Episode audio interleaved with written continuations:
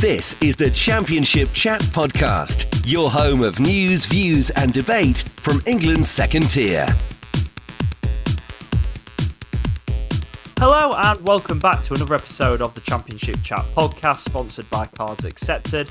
I'm Elliott Jackson. I'm joined as always by George Smith. George, hello. How are you? How was your week?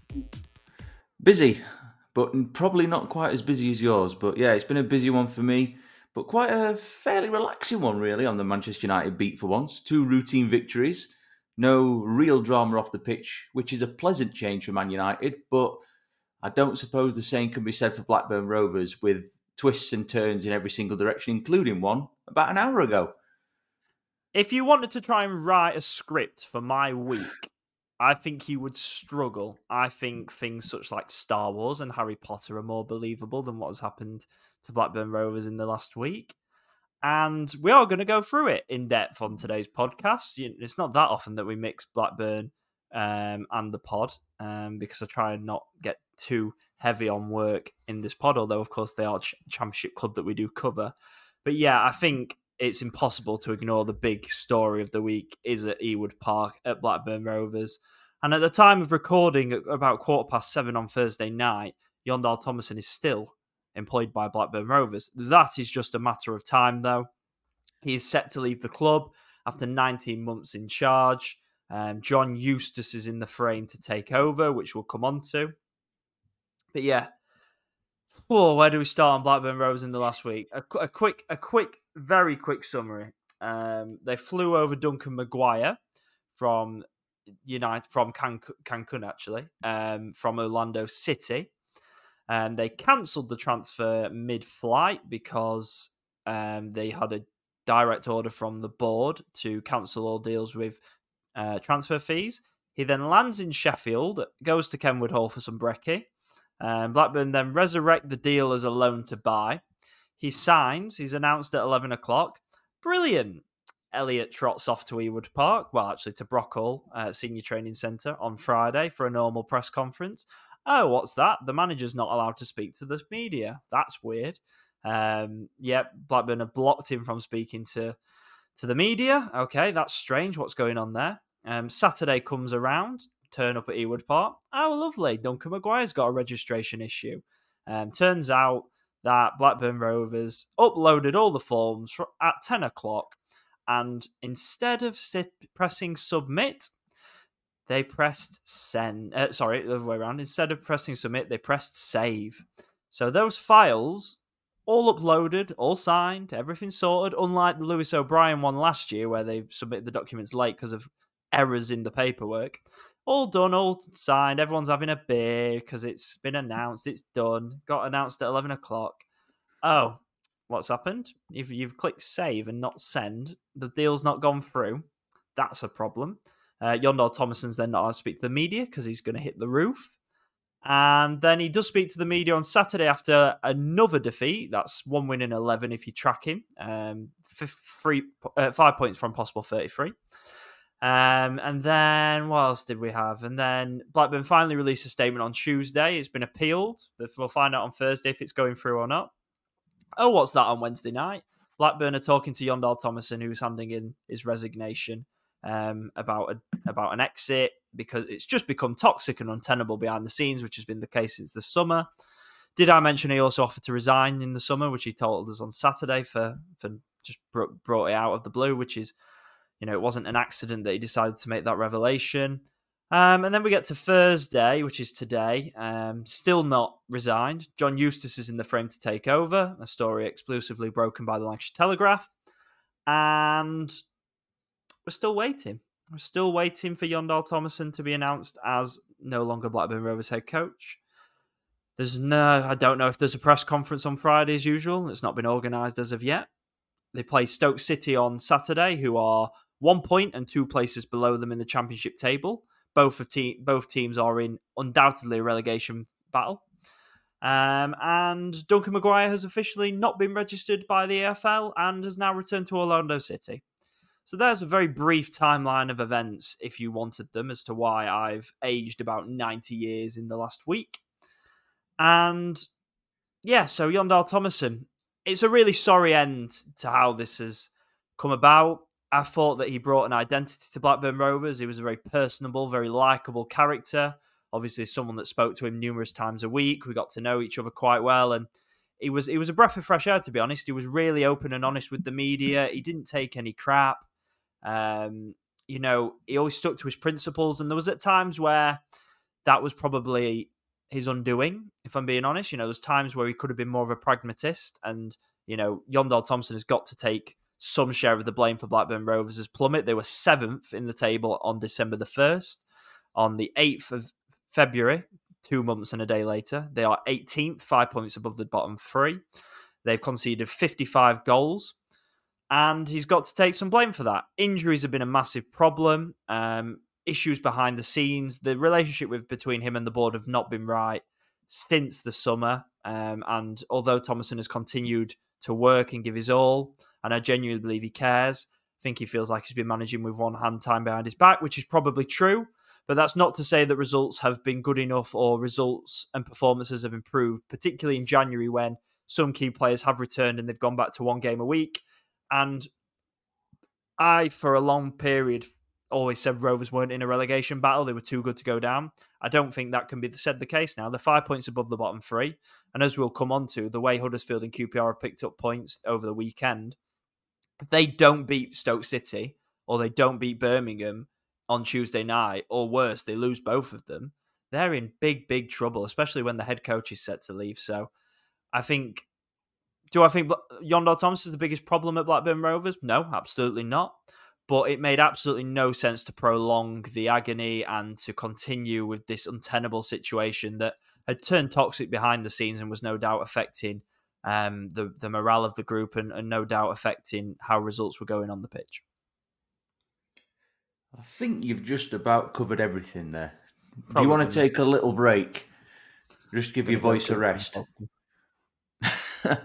yeah, it's just been a car crash, hasn't it? Obviously, I've been looking looking at it from the outside, looking in. It's just been an absolute mess, and the Duncan McGuire thing is just about the icing on the cake, really, isn't it? With that news coming tonight, and yeah, it is an absolute sham. There's there's no way of dressing it up, and it's almost been forgotten in the past week just how bad the form has been on the pitch for the last two months. With the amount of controversy that's gone off off the pitch, that that is the biggest problem, and I think Jon Dahl Tomasson in the main has done a very good job at Blackburn Rovers. Let's not forget they so nearly snuck into the playoffs last season, in his first season in charge.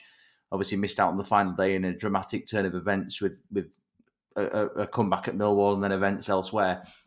But yeah, he's got to shoulder some of the blame for matters on the pitch in the past couple of months because there has been a very clear regression where it's been at quite an alarming rate. But like you said, he's had to contend with injuries, and when there is a level of toxicity about the club behind the scenes, it does filter down onto the pitch. And there are other clubs that we've seen this year, Reading being one in League One, where that transpires down through the through the departments of the club and onto the pitch. And it, as the saying goes, the fish rots from the head downwards. So Blackburn have got a major problem off the field with the ownership, with the Venky's, and it has transpired onto the pitch, even though injuries have played their part. Because Rovers, let's not forget, up until late November, early December, were a team that we were tipping as a genuine threat for the top six with the way they were playing and the the results they were picking up. I remember I mentioned it, I think last week or the week before when we said after the uh, the win at Stoke when they won 3 0 that we thought this was the year they could break into the top six. And since then, it's just been an absolute nightmare. And you've mentioned there, obviously, Huddersfield, QPR picking up vitally important wins last weekend. QPR, of course, winning at Ewood Park. All of a sudden, Blackburn have been reeled right into this. And there's a chance that, say, within the next week or so, Huddersfield could overtake them. I mean, this weekend it could be a could be a tall order. Huddersfield going to Southampton. That's going to be a very difficult task for the Terriers. But stranger things have happened. You never know. But Blackburn, whereas last week you said you didn't expect them to sort of fall into the danger of going down, they are right in the thick of it now. There's no escaping it. They're two points above the bottom three, and all of a sudden they've gone from being playoff contenders to serious relegation candidates. So there's a big mess going on there. But in matters off the pitch, I think you you've got to feel incredibly sorry for Duncan McGuire all, in all of this. Absolutely, he flew over to England with the expectation of joining Blackburn.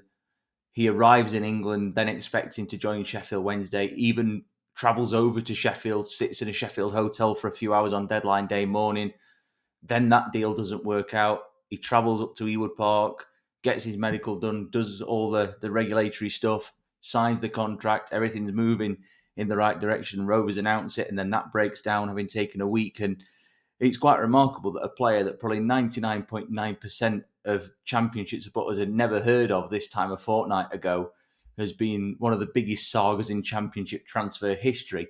So you've got to feel sorry for him in all of this because none of this is his fault. So good luck to him going back to Orlando, and hopefully when the MLS season picks up again, he can he can get on with his football without any un- unwanted distractions. But for Blackburn on the pitch, they they are in a real mess at the minute, and with Jon Dahl Tomasson's exit seemingly imminent, as we record this on Thursday night, who knows when the announcement officially will come. It is one big mess, and that is the simple way of putting it. It is an absolute car crash, and I've never seen a, a, a club in the space of say 10 days go through so many different challenges and unexpected hiccups as this as what we've seen. It's, it's going to be one of the stories that people look back on in years to come when reviewing the 2023-24 championship campaign.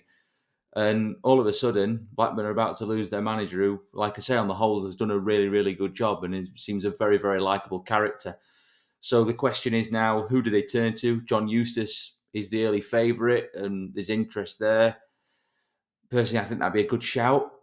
But like a lot of Rovers fans have said, is it going to be the saviour to turn things around in the sense of how much is going off off the pitch with the mood and everything else? But they could certainly do far worse in terms of a football point of view, appointing a manager. But first and foremost, Rovers have got to avoid the drop now. I can't believe that we're saying this, having looking at where they were two months ago. But that is what this season has now become. It is a battle against avoiding relegation to League One that was unthinkable. So, one hell of a mess. And as you, as the the Blackburn man, I feel deeply sorry for you. You, you. Like you say, you've aged ninety years in about two weeks. I feel deeply sorry for me as well. Um, it's pretty clear that Jon had to go after last week's comments after the game against yeah. QPR, and the the final straw was the January window and the Duncan McGuire saga. Uh, that was the final straw for him, and, and it was clear he was going to leave after that point. John Eustace is the very much the early favourite and is the the Blackburn Rovers board's first choice. I think he would be a good appointment. He did work under difficult circumstances at Birmingham before they were taken over by Knighthead and did a very good job. Did very good job with a, an upgraded squad as well, and he got them to sixth in the table before he's very controversially and incorrectly sacked by Birmingham City. So I think he'd be a really, really good appointment, putting all of the nonsense to one side, which is very difficult to do at the moment. Um, but the biggest issues are off the pitch. There was chanting when the second goal went in um, against QPR. You know, the, the celebrations of the QPR away and were drowned out by boos and by chants of um, Venky's get out of the club and chants against the CEO, Chief Executive Steve Waggott, who's come under fire for a lack of communication and for for his decision making. They've of course lost Adam Wharton, who was sold to Crystal Palace, and now they've lost Duncan McGuire as well, someone who was going to come in and add goals, hopefully, to their game. They have still at least got a decent squad, certainly a squad that should be staying in the championship. They've got maybe some money, possibly, to offer a new manager in the summer. I don't know what of that will be used to cover the, the bills that the Venky's are currently unable to pay because of the restrictions in India and what will be available to a manager. But there will definitely be people wanting to take this job on because the squad is decent, a lot of good young players, and just a massive, massive games coming up for Rovers. They play, as I say, they play Stoke on Saturday, they play Birmingham away on Tuesday night, and just looking at Saturday's game in isolation, George, it's a massive game for Stoke City as well because they're bang out of form, beating 5 0 by Leicester last weekend. It's going to be a huge game, and, and whoever loses that is going to be a meltdown come five o'clock on Saturday, whichever fan base it is. Yeah, it's a huge one. It really is. Just a point separating the two at the minute. Blackburn with a game in hand on Stoke. But like I say, going back to last weekend, QPR, Huddersfield both recording vitally important wins has sucked the likes of Blackburn, Stoke, Birmingham, Millwall, Swansea right into the thick of a battle all of a sudden. So it's a really, really big game, this one. And Blackburn, obviously, uh, being at home, there's, there's been expectation on their shoulders. Stoke have been stuttering in recent weeks. Obviously, got thumped by Leicester City last time out. but it makes you wonder what the atmosphere is going to be like at Ewood Park because it's been a very, very frustrating week for the supporters. And Jon Dahl Tomasson, let, us face it, he's been, he's been very popular throughout his tenure as Blackburn manager. So there's, there's going to be a little bit of discontent shown towards the hierarchy in the sense that their their failure to support him and back him with what he's needed has driven him to this decision. So I'd imagine there's going to be quite a quite, an angry atmosphere there at the weekend. But for Stoke as well, Steven Schumacher, albeit very very early days in his tenure, it's not quite got off to the start that he would have liked. He had that initial bounce first two or three games where he picked up some good results, but since then their form's been really off it. So you wouldn't have thought it's going to be a game that's going to live up to, to expectation in the sense of it's going to be exciting, free flowing football, but it could well be a game that's won by scrappy determination. So it's going to be very interesting to see what happens. But like you say, it's a it's a huge game in the context of the season for for both clubs. And you look at Stoke; they've lost their last three games, but by and large, they've been better away from home in recent weeks than they have been at home. So they'll be looking to make amends from that defeat to, to Leicester last time out. But like you say, it's a huge one. And failure, a, a defeat for either team, depending what happens beneath them as well over the weekend, is going to suck them even further into what was initially looking like a battle between four clubs, really, out at three of the four to go down. And all of a sudden, there's about four or five more that have joined the equation. So maybe this isn't going to be quite as simple and straightforward as we thought, say, a fortnight ago. But for Blackburn and Stoke, for the for the situation of where they're at and way things have happened off the pitch in the last couple of weeks, certainly in Blackburn's case, that this is arguably the biggest game of the season for both of them so far. Do you think that this game is more important for one rather than the other? It feels like probably for Rovers, just given the toxicity I around think, the club at the I moment. Think, I think Blackburn need a win in the sense just to lift some of the doom and gloom, albeit even if it's only slightly. For Stoke, it is important for them as well. They they've been in a really bad run. To be fair, in the last few weeks, it's only one win I think in their last six games now, so they've got problems of their own. And Steven Schumacher's already under a little bit of pressure. Let's be honest, he he's under pressure because he's gone in there to take Stoke forward, and they they have regressed slightly since he went in there. So there's certainly a, a big weight of pressure on both teams ahead of this one.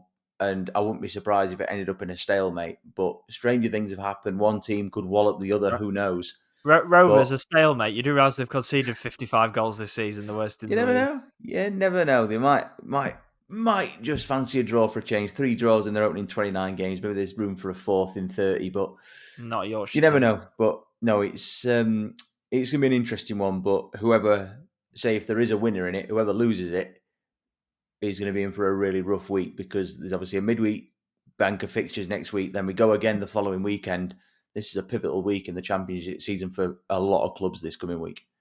Let's move on to the the championship relegation battle as a whole. Um, obviously, we've touched on Blackburn, we've touched on Stoke, QPR, and Huddersfield are the reason why we're particularly bringing the teams above into the conversation because they are reeling the teams above them in after last weekend. We'll start with QPR. They beat Blackburn Rovers 2 1, obviously, a game I was at, uh, and a, a, deserved win for Marti Cifuentes' side. I thought there was a, a lot to like. I thought this first half was quite even. Neither team really created a load of clear cut chances, but in the second half, QPR did step things up. Sinclair Armstrong, if he could shoot or, or he just got a little bit more finesse in the final third, he wouldn't be playing for QPR. He is such a handful. He's so quick, so direct, so physical. He's just a bit clumsy and a bit rough around the edges when it comes to in front of goal or that final pass, that final piece of decision making. But it was really impressed by him. Ilias Chair is a match winner, and he always looked like cutting in and scoring a goal, albeit very lucky with the way it diff- comes off the post and hits the back of Aynsley Pears and goes in. Um, but the second goal was was really nice from Joe Hodge on his debut, signed from Wolves. And suddenly, after a couple of wins recently, QPR looked like the ones that could clamber out of it. But at the same time, Huddersfield, a massive, massive win over Sheffield Wednesday. So let's touch on QPR first, and they've really given themselves a shot in the arm. They, would won one, they'd had one win in eight up until recently, George. So to to go and beat Blackburn Rovers in the manner that they did, and ex- and really exert themselves and reel Blackburn in, really, really big shot in the arm for for QPR huge boost. And it's like you've just said there, one win in eight. It sounds an absolutely horrendous record. And then they go to Blackburn and win that game, and suddenly it's two wins in three and three unbeaten. So it just goes to show how quickly the, the viewpoint can change on a club's form and momentum. But for QPR, a vitally important win, and like I say, seven points from the last nine on offer. Quite easily, though, could have been could have been six from nine. Obviously, getting that last gas draw against Huddersfield the week before, so that was a vitally important point in the grand scheme of things for QPR. But when we said on last week's episode, when we when we made our our little mid season predictions that we did for the end of the campaign, your, I yours said that, yours aged spectacularly better than mine in a week. It did. I uh, I fancy QPR as I, I pointed to the individual quality and particularly Ilias Chair, and obviously he's been been key at various junctures for QPR throughout his time at Loftus Road. And if QPR are going to beat the drop, they're going to need him to be at their very uh, be hit teeth in. They're going to need him to be his very very best. And we know what a talented player he is. He's been linked with Leicester at various points this season. And if Leicester want him, that just goes to show what a quality player he is. And we all know how good Ilias Chair is. But for QPR now, the challenge is to find a little bit of consistency. And that's something that I alluded to a few weeks back. At the end of November and the start of December, they won three in a row under Marti Cifuentes. They got that initial bounce and, and things were really looking up. Then they went on that slump of where, like you said, the one winning eight now they've managed to get two wins out of the last three, a draw sandwiched in the middle of it. It does feel like they've got a little bit of momentum about them. And QPR, obviously, a big problem for them has been their home form for the best part of 18 months. That's been a really big issue. But they've taken four points from the last six on offer at Loftus Road. So it may be just does suggest they're starting to change that now. And you look at QPR's next four fixtures in isolation, and it's a good opportunity for them to get some points on the board, if I'm being truthful. They've got Norwich at home this weekend coming. And Norwich are a team that you just never really seem to know what you're going to get from Norwich. They can either be up and, and Norwich it. side that are somehow one point off the playoffs. How that, did that, that, happen? That's exactly the thing. Three wins in four, beating the teams in and around them has propelled them up the table all of a sudden. But you still don't know what you're going to get from Norwich. That's the thing. So I think QPR can look at that and think, yeah, they've got a chance of winning the game. But then beyond that, they've got Stoke away next Wednesday night. We'll record another episode the day after the midweek action next Thursday, so we'll no doubt look back on that midweek slate of action. Stoke away. Stoke, obviously, like we've said, in really poor form. Their home record is absolutely atrocious. QPR will be looking at that and think if we can go there and get something, that'll be a good result. Then Bristol City away the following uh, following weekend, next weekend, and then Rotherham at home the week after. So you look at QPR's next four, I think it's a really good opportunity to try and eat into the little advantage that Huddersfield have got at the minute. And again, I go back to the individual quality chair, Willock, Sinclair Armstrong. Yes, he's got limitations on his shooting ability, but his all round play is really important to Marti Cifuentes. So there is that individual flair in the final third for QPR that I think is so important. And that's why last week I suggested that I think they could be the ones when we were sort of saying Rotherham are gone. It's then going to be another two out of Sheffield Wednesday, QPR, and Huddersfield. And I picked QPR to survive.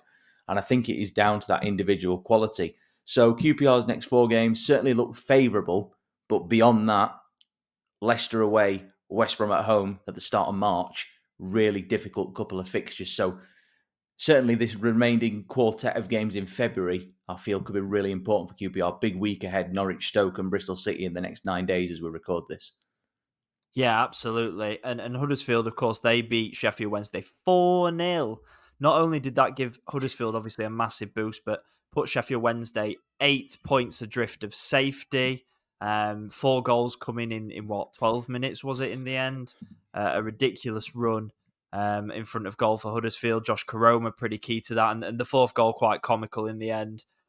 I, I, it was Wednesday actually, you know, started the better and probably had shaded the first half, but Huddersfield once they went one 0 ahead, the way Wednesday capitulated and the way Huddersfield went from strength to strength under, of course, the caretaker manager as well it, has been a massive, massive week for Huddersfield and a massive week for Sheffield Wednesday. And it does feel like the two fortunes of those clubs have really changed, um, particularly the mood around the club. Sheffield Wednesday have got quite a bad vibe around them again. Danny Röhl looks quite frustrated and, and despondent, especially after losing 4 1 in the Cup against Coventry City as well, although that was obviously a much changed team. And um, they've got Birmingham City on Friday night, which is a massive, massive game for both clubs, but particularly for Wednesday. Talk of a, a protest against the owner, Dejphon Chansiri, after, uh, well, not because of this, but also after a, a pretty underwhelming end to the transfer window. Yeah, I mean, we're recording this Thursday night, so literally 24 hours to go, just under before the game now until Wednesday play Birmingham City. It's a it's an enormous challenge, this one for the Owls. They've had a really, really bad week, obviously, walloped by Huddersfield in a, a dramatic collapse. Then, like you said, a much changed team beaten by a, a, a well drilled, full strength Coventry team, which was to be expected, really. But again, conceding four goals away from home for the third game running is a massive concern. Yes, Wednesday have been underwhelming in the past month or so, but you have got to take into account they played Southampton, they played Coventry, what feels like 300 times.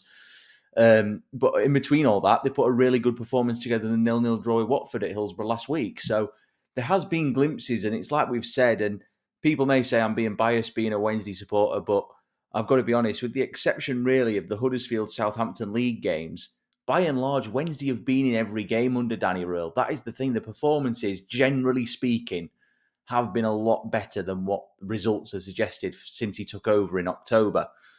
Nevertheless, though, there is massive problems at that football club. Dejphon Chansiri failed to back the manager in the January window. Danny Röhl, for me, he deserves some financial backing based on what he'd done to get Wednesday into a position at the beginning of January where they were they were in with a really good chance of staying up. They cut the gap to three points on New Year's Day after beating Hull City. And let's not think back to this.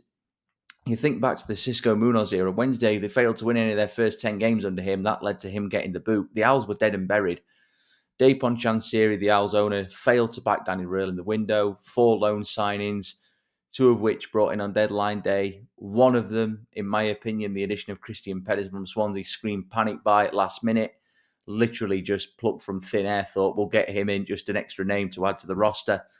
And it just doesn't fill me with any sort of confidence at all. So, personally, I think the gap now at eight points, the Huddersfield defeat was really, really damaging for Wednesday. They are in with a hell of a task now to try and beat the drop. I think it's highly unlikely. And then you think ahead to the run, run of games that they've got. You've mentioned the Birmingham game tomorrow mm-hmm. night, Friday night. And then next Tuesday, they've got the small task of a trip to the King Power Stadium to take on Leicester. And if you take I the Leicester think... game out, though, from what I'm just looking at the yes. fixtures for the next month, Millwall away, it does Bristol get City at home, Rotherham away, Plymouth at home. In the next month, Sheffield Wednesday will either be right in the thick of it of the Great Escape or they'll be relegated. They will. And then after that that four game segment you've sort of mentioned there, they've then got Leeds and Ipswich, which of course is going to be huge challenges. So really, it's the next four or five games, Leicester aside, that is going to determine Wednesday's season, you would expect. But the Owls, for the position they're in now, they need to go on a run of sort of three or four wins in a row. They need to find a way to put some momentum together. And we did see it really over Christmas and New Year when they put five wins and eight together, that it's not beyond the realms of possibility. But Wednesday, all of a sudden, they look so vulnerable defensively. They just look broken at the back. And that's a massive concern for Danny Röhl. But I think you've got to be truthful, and fans of other clubs like sort of not focusing on Wednesday, watching at all of their games, which is of course fair fair game you can't watch every single game of a of a team you don't support. We don't have time for that. But generally speaking, Wednesday fans acknowledge that the performances and the football on show has been better under Danny Röhl than what the results generally have displayed. So the next few weeks are going to be key. The Birmingham game, like I say, tomorrow night as we record this, is absolutely massive. But like you say, a protest planned against Dejphon Chansiri tomorrow night. So I think there's going to be more limelight off the pitch than on it. And let's not forget Birmingham they need the they, need the points as well for the same reasons, albeit not as desperately. But they're also in danger of getting sucked into this with Huddersfield and QPR picking up points last week. So huge game at Hillsborough on Friday night, and then obviously Wednesday go to Leicester, and then they've got Millwall. So generally speaking, their home form has been better under Danny Röhl. Certainly, the, with the, the exception of one or two games, Millwall when they lost four 0 they've been pretty competitive at Hillsborough Wednesday. To be fair to them, so Birmingham game is absolutely massive because their away form, as we all know, has been absolutely terrible this season. So a massive week for the Owls on and off the pitch again. And it's got to start with three points. Anything less, and I think they could be as good as doomed. It does feel like the stuffing's been knocked out of Danny Röhl a little bit in the January. It does. He looks like he's aged fifty years in three weeks. It really does. The he looks more and more frustrated of not getting the players in that he clearly wanted and not potentially having the backing to have only signed one striker in Ike Ugbo, not enough firepower. Huddersfield, George, they obviously were the ones that took the three points and, and have done their survival hopes a massive, massive boost with this win. Um, interesting to see there's been more interviews this week, but no decision made on the manager front. Michael Duff is the favourite to take over, which I think would be a really good appointment, as I said on last week's podcast. Um, and just, you know, it felt like they'd taken the shackles off a little bit at the weekend, didn't it? It did. It did. And, you know, we see, don't we, so often when a manager leaves, there's that immediate bounce. And yeah, Huddersfield were helped by some shambolic Wednesday defending. And like you said earlier on in the first half, Wednesday did edge that game. They were the better side. They they had the majority of the chance in that first half. Ike Ugbo in particular wasted a glorious opportunity to score. And all of a sudden the floodgates opened and Huddersfield fully accepted the invitation. And I don't think it was a case of Huddersfield were, were that brilliant. I think it was a case of Wednesday defensively were that bad. So it's certainly not one where you can get too carried away when you look at the opposition you're facing. But confidence wise, morale, mood wise, it was a huge, huge victory. And suddenly now, Huddersfield are in a position where they can look forward and look ahead and try and try and put a little bit of daylight between themselves and Wednesday and Rotherham. Obviously, QPR are still hot on their heels. There's only a three point gap there. But if you've only got one potentially to fend off from behind, it's certainly a little bit easier rather than two or three chasing you. Obviously, they're yet to appoint a new manager. Michael Duff, as you mentioned there, is is one of the leading candidates for it. It's almost a fortnight now since Darren Moore went, and they're yet to yet to make any progress in terms of making the making the official appointment. But it looks as though they're going to continue under caretaker charge for this weekend. Southampton away, very very difficult game. The Saints obviously in remarkable form. They're just on fire at the moment, aren't they? Still not lost since September. Progressed in the FA Cup on Tuesday night with that 3 0 win over Watford in the replay, beat Rotherham in the league last Saturday. So they're in remarkable form. So if Huddersfield were to go to Southampton and get anything at all, it would be an amazing result for them. So I think on the law of averages, you would expect Huddersfield to lose this weekend. And I don't mean that with any disrespect. It's just a case of how good Southampton are at the moment. But you look beyond that Southampton game, uh, and Huddersfield have got a got a got a slight chance, I think, to get something next week. Sunderland at home, they're a bit of an iffy team at the minute, even though they're still riding high in the table. And then they've got Hull at home, which won't be easy. So Sunderland at home is probably the one that I look at out the next three, where you've got the best chance to get something. And then beyond that, I've got Watford and Leeds. So it's not the easiest run, but there could certainly be opportunity. And we know the championship can spring a surprise here and there. So I think Huddersfield just at this point need to get a little bit of clarity on the manager situation, get somebody in, try and get that bedded in to kick on, and just hopefully build on that victory at the weekend. But Southampton away, obviously, very, very difficult task. It is for anybody at the moment. Even if, say, Leicester were going to St Mary's, it'd be very difficult for them. So I think Huddersfield fans will approach that at the weekend with a, a general consensus and the knowledge, thinking, yeah, we're probably going to lose this one, but this isn't a game that's going to define our season. But as for last weekend, great win, boost the confidence in the camp. And like you say, just with the shackles off a little bit, it just shows what a team can do. But let's be honest, they were helped by some absolutely woeful and comical at times Wednesday defending. Who do you think's more in danger of getting dragged in of the group above? Blackburn Rovers, Stoke City, Birmingham City, Swansea City, or Millwall? Who's who are the teams that need to be looking at? I feel like Millwall have sort of sneakily sort of stayed in the same position for a while now and not really been spoken about that much. Um, they've they've not. They have. Really it's it's quite weird with Millwall because they had a really good run. They did. They had a. They, haven't. A few wins they've, they've not really at all. They, they... Swansea have not really kicked on since Luke Williams came in either. Um, we've not really seen a massive improvement. Obviously, Blackburn's a complete and utter shambles at the moment. We've sto- talked about Stoke and Birmingham, but Swansea and Millwall are also in this group. You know, I feel like Rovers, Stoke, and Birmingham are the ones that gain the most limelight. But Swansea and Millwall are on the same form, and they've already had their new manager. Um, I don't want to say manager bounce because I don't really believe in that anymore. But they're, they're the teams that have already switched manager and, and haven't really seen that much of an upturn. Yeah, it's weird. It is weird, but you know, if you were to say to me, out of the five teams you've mentioned there, Millwall, Swansea, Blackburn, Birmingham, Stoke, I think I'd be inclined to say Birmingham are the most likely to pull clear because I think Tony Mowbray He's obviously a vastly experienced manager. He knows this league inside out. And yeah, he's not sort of hit the ground running at Birmingham. They obviously lost to West Brom last weekend, but the weekend prior, they lost 3 0 at Leicester in the FA Cup. And the Birmingham fans were saying in the first half they absolutely outclassed Leicester and were terrific. And the, the overall performance was not worthy of a 3 0 defeat. So Birmingham have got the quality and the manager, I think, to get out of this. Whether it takes a few weeks or not, we shall see.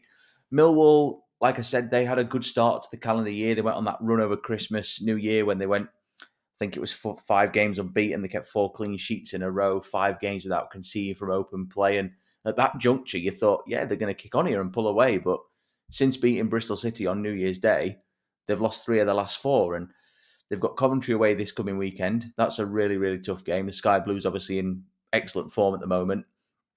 And then you've got Swansea, who have not really pulled up any trees under Luke Williams yet. And as you say, Blackburn's just a complete farce at the minute. So all of these clubs are in danger. And it's just such a pity from, say, a Wednesday point of view that they've not managed to kick on from the start to the year they had and sort of suck these teams in because sort of four or five weeks ago, Wednesday were looking like a team that they were the most likely to get out of this with the form that they'd discovered.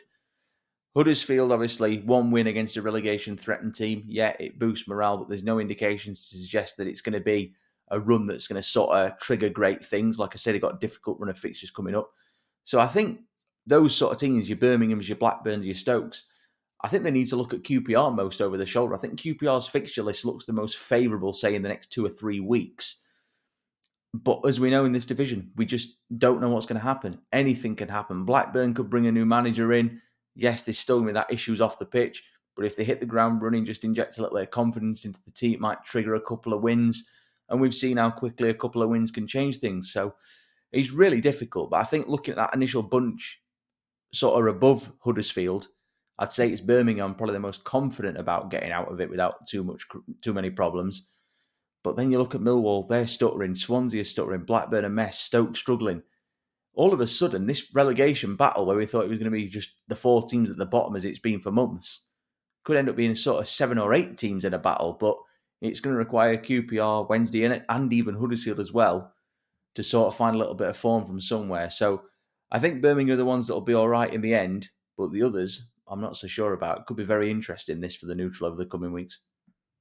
I think I agree with you. I think I fancy Birmingham to pull clear relatively comfortably in the next whatever we've got 16 games of the season. I think Tony Mowbray is a really good appointment. I think they've seen positive shoots since he came in as well.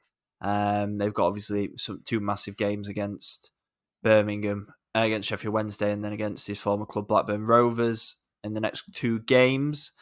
Swansea, not really kicked on under Luke Williams. I do wonder whether they could get dragged in a little bit, and the same for Millwall, who didn't have the the greatest January transfer window. I think it's fair to say. I think um, Obafemi could be a good signing if they can get him fit, but I think we've said that for the best part of 18 months, and Swansea struggled to get a consistent tune out of him and keep him fit. When he was available, he looked great.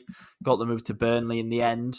Nothing really has happened for him at Turf Moor. He's barely played in the year that he's been there, so he's a bit hit and miss. Stoke just, don't matter who goes in at Stoke, there just doesn't seem to be any positive shoots. And I do ultimately, in my heart, just, of heart, they're think just Stoke, aren't they? Really? I do ultimately, in my heart of hearts, think Blackburn will sort themselves out, and that the squad is better than a lot of the teams down there. So Stoke, probably the ones that concern me, as well as maybe Millwall. I think Blackburn and Birmingham probably will sort themselves out. Birmingham, I think, have got a good manager and have got a good squad. I think Blackburn have got a good squad. Whether they can keep the noise off the pitch to a minimum to pull themselves out, we'll have to see. But yeah, I, I agree with you. Birmingham would be the ones where I'd hang my hat and say they will probably be the ones of that bottom seven to, to really pull clear. Let's have a look at the top of the table now, George, because there was some movement in the automatic race. Um, Southampton, we've kind of expected them to overtake Ipswich for a while now, and it has now officially happened. Ipswich were beaten 3 2 by Preston North End, 3 0 down at half time. And then big Kiefer Moore comes on. Um, I think we're going to see a lot of Leif Davis back crosses and Kiefer Moore back post headers between now and the end of the season. He got a brace, but it wasn't enough to get them anything at Deepdale. And Southampton won convincingly. So Southampton now into second, uh, having beaten uh, Rotherham United. Lovely, lovely goal for Adam Armstrong, where Harwood Bellis clips a lovely ball over the top. Fraser's running onto it, little back heel, great finish from Armstrong. Um, and they won 2 0. Leeds United beat Bristol City 1 0, so they are third at the moment. They're ahead of Ipswich, albeit Ipswich have played a game fewer. So PPG wise, you're looking at Southampton in second, Ipswich third, and Leeds fourth at the moment, but it's very, very tight. We both predicted Southampton would get second. And they are 21 games unbeaten, so that's probably why we did that. The form is very much with them. But another twist, and it's going to be very exciting between now and the end of the season. Southampton in pole position. Ipswich, a few question marks planted at them. Are they going to fall away now? Is it going to be Leeds and Southampton to the finish line? Let's see. But I, I think the second half performance at Portman at, at Deepdale was was really important. The first half was if you look at the goals they gave away, you know, one of them's an own goal, potentially offside as well in the build up. Um, a little bit unlucky where George Edmundson tackles Will Keane, but or Jakobsen it was actually, and pokes it into his own corner. Playing out from the back, Morsy gets caught, Keane gets it uh, and doubles the lead. So they're giving away really poor goals, which they've done all season. But second half, I thought they were really good. Kiefer Moore looks like a great addition for them that it'll fit right in it's going to be interesting to see how it all develops, isn't it? It certainly is, but I've got to stick with my prediction that Southampton will scoop second. The the run of form that they're on is just absolutely frightening. But you can say the same now for Leeds United. They've had a storming start to the calendar year with seven wins from eight games in all competitions. They look in red hot form at the moment. I watched the game against Plymouth in the FA Cup.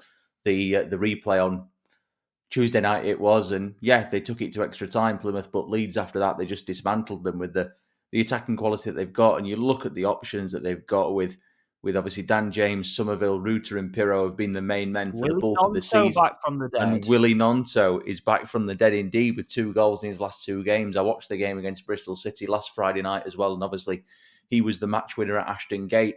So Daniel Farke has got an absolutely incredible crop of attacking talent. But you can say the same for Russell Martin, who obviously added David Brooks to his ranks in the transfer window. So both managers have got an embarrassment of riches to pick from. And it's not sort of saying no disrespect to Ipswich, it's just factual that these two have got better squads than Ipswich. And I think you've got to credit Ipswich just for what they've done up to this point. The way that they've managed not only stick with these guys, but for the most part be in front of them as well is a remarkable achievement. And no doubt there'll be some comments at the end of the season, say if Ipswich finished fourth, saying they bottled it. Fourth place would be an achievement beyond the, the wildest dreams of Ipswich fans at the start of the season. It's been a remarkable achievement. And yeah, Kiefer Moore is a, a really good signing. That deal got done, didn't it, a few hours after we recorded last week's podcast. And it feels like a very Ipswich sort of signing. And I actually had forgotten that he'd been at Portman Road before a few years back and never pulled up any yeah. trees. He didn't score during that spell and then comes on for his second debut for the club and pops up with two in 45 minutes at Preston. So it's a perfect way for a striker to mark his debut, even though it was obviously ended in defeat. And that was a disappointing one for Ipswich because obviously Preston are a bit of a funny team at the minute. They're either at it or they're not. But all of a sudden now, it feels like Southampton versus Leeds in a straight shootout, even though you cannot dismiss Ipswich. They are still in the race. It's still very, very tight. And all I can say is if we get the the prospect of a straight shootout on the final day of the season with Southampton facing Leeds, that is going to be a remarkable spectacle for anybody of a neutral persuasion. Heritage. It could be. Forget Troy Deeney moments against Leicester City. There could be something in this one instead. That's it could be an absolute bonanza. This one, if this happens, obviously it could be all sewn up by then. There's a quite a fair amount of football to be played before then, of course. But I think Southampton at the minute, obviously, they're in the driving seat. They do have a game in hand on Leeds as well, which could be crucial at this stage. And then you talk about individual talent in Southampton's ranks. We've mentioned the likes of Gnonto at Leeds, Rutter, and all those guys. Adam Armstrong, I mean, what a season he's having at this level again. It is absolutely remarkable. He is just on another level in the championship. He's one of the best all round strikers slash wingers, really, that we've seen at this level for quite some time. And he's just done it every year at this level in the last three or four years. So he's very, very lucky, Russell Martin, to have a player like him.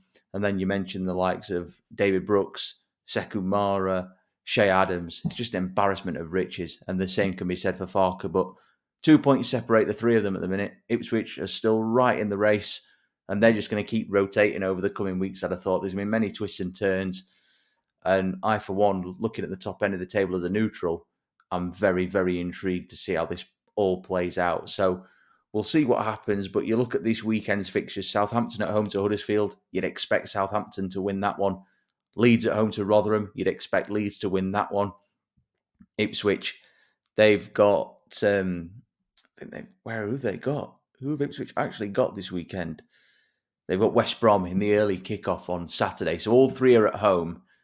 Big weekend. This obviously, if Ipswich win, they go back above the pair of them, at least for for for an hour or so, a couple of hours. So big old weekend. This one for for many many reasons at both ends of the table. We're by no means in the uh, the final furlongs of the season, but it does feel like the jeopardy of each match has, has ranked up a notch in the last week week or so. It definitely feels like after this next week, we'll have had three championship match days um, after the end of next weekend, and, and, you know we will be into the sort of the last nearly dozen games of champion of, of the championship season, and really into the thick of it, where results will matter and can start to be definitive. I did just want to touch on Morgan Whittaker before we wrap up because he's now the joint championship top scorer after his fantastic winning goal against Swansea City, of course, the club that sold him in the summer. He had, you know, he came back from a, a very impressive loan spell at Plymouth. Didn't really get the opportunity under Russell Martin, and wearing the captain's armband as well. For him to be joint top scorer in the championship on 16 goals, and for, for Plymouth to not even have been part of the relegation conversation we've just had for the best part of 25 minutes.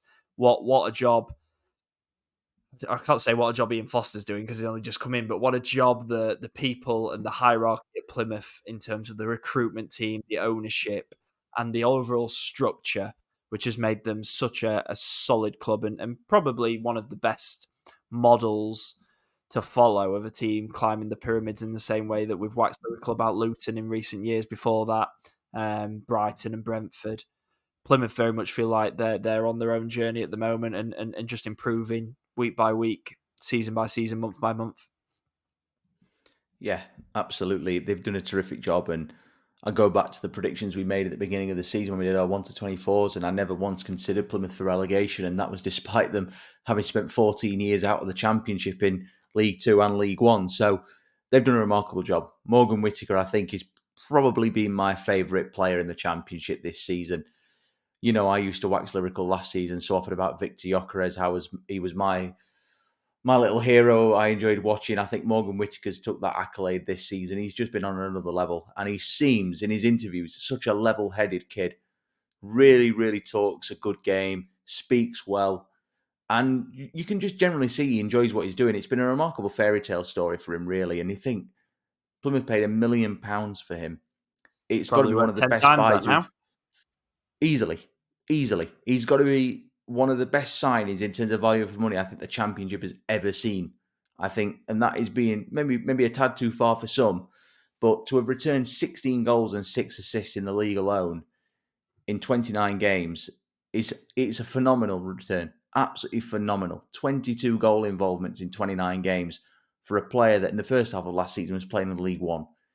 He stepped up, made it look so easy. I mean, if you'd got if you looked at the betting odds at the start of this season, and said, as we approach middle of February, I'm going to have Morgan Whittaker and Sammy Szmodics as the joint top scorers in the championship. I can't begin to think what you'd have got on that. Szmodics was 150 to 1.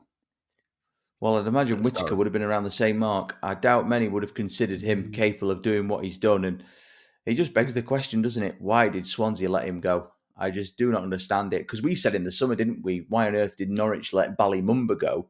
And in a moment, I felt like Mumba was bigger, been spoken about. bigger mistake from Norwich rather yeah. than and Whittaker's the one that's really kicked on. I thought it would be Mumba if, if the two of them. I did. Bali Mumba is not somebody who we really seem to have mentioned on this podcast for quite a while, and that's not to say he's not been playing well because that whole Plymouth team's played its part in their success so far.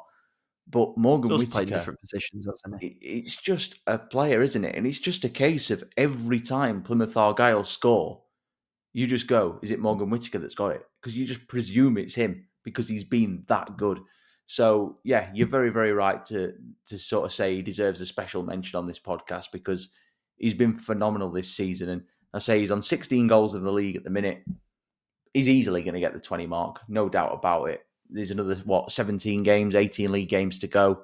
He's going to smash through the 20 goal barrier, and who knows what he could go on to achieve. But put it this way: if he keeps up this run of form, sorry, Plymouth fans, but I highly doubt he's going to be playing at home park next season because there's going to be a queue of Premier League clubs that have thought sniffing around his signature. And that marks the end of this week's Championship Chat podcast. Thank you for listening. Please make sure you are subscribed to this podcast feed wherever you get your podcast from and follow us on Twitter at ChampChatPod24. A massive thank you, as always, to our sponsors, Cards Accepted, for supporting the podcast this season. If you're looking to take car payments with no contract or monthly fees, make sure you check them out at cardsaccepted.co.uk. Thank you for listening, and we'll catch you next week for another episode of the Championship Chat podcast. This is the Championship Chat Podcast, your home of news, views, and debate from England's second tier.